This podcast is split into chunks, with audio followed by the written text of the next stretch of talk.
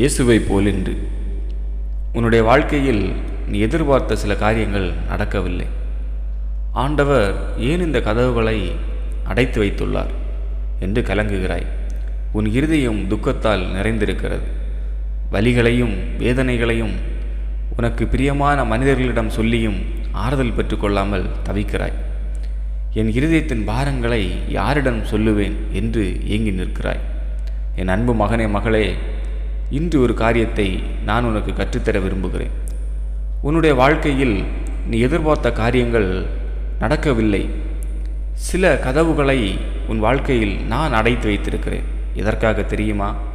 நீ எதிர்பார்த்த காரியங்களை விட பல மடங்கு அதிகமான ஆசீர்வாதத்தை நீ பெற்றுக்கொள்ள வேண்டும் என்பதற்காக. ஒன்று சாமுவேல் ஒன்றாம் அத்தியாயம் ஐந்தாம் திருவசனத்தை வாசித்துப்பார் அன்னாள் குழந்தை இல்லாமல் இருந்தாள். அவள் கற்பம் அடைக்கப்பட்டிருந்தது.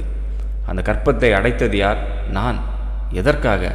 ஒருவேளை அன்னாளுடைய கற்பம் அடைக்கப்படவில்லை என்றால் உன் கையில் இருக்கும் வேத புத்தகத்தில் அன்னாள் என்னும் பெயர் இடம்பெற்றிருக்காது. மற்றும் சாமுவேல் என்னும் தீர்க்கதரிசி வந்திருக்க முடியாது. எத்தனையோ நாள் அன்னாள் தனக்கு குழந்தை இல்லை என்று துக்கத்தோடு அழுது ஜெபித்த நாட்கள் உண்டு. அந்த நாட்களில் எல்லாம் அவளுடைய ஜெபம் கேட்கப்படவில்லை. ஏனென்றால் என்னுடைய சித்தத்திற்கு ஏற்றபடி அவள் ஜபிக்கவில்லை. ஆனால் ஒரு நாள் அன்னாள் தன் இருதயத்தை என் பாதத்தில் ஊற்றி ஆண்டவரே நீர் ஒரு குழந்தையை எனக்கு கொடுத்தாள் அதை உமக்கு தருவேன் என்று ஒப்பு கொடுத்தாள். அன்று அவளுடைய வாழ்க்கையில் விடுதலை பெற்று கொண்டாள். அவள் துக்கம் மாறியது. இஸ்ரவேலுக்கு ஒரு புதிய தீர்க்கதரிசியும் உருவானார். என் அன்பு மகனே மகளே உன் வாழ்க்கையிலும் சில பகுதிகள் அடைக்கப்பட்டிருக்கலாம். மனங்கசந்து அழுகிறாய். இன்று நான் உனக்கு சொல்கிறேன் உன் அழுகை ஆனந்த கழிப்பாய் நான் மாற்றுவேன். உன் இருதயத்தை என் சமூகத்தில் ஊற்றிவிடு. ஆண்டவரே நான் எப்படி ஜெபிக்க வேண்டும்? உம்முடைய சித்தம் என்னுடைய வாழ்க்கையில் நிறைவேறட்டும்.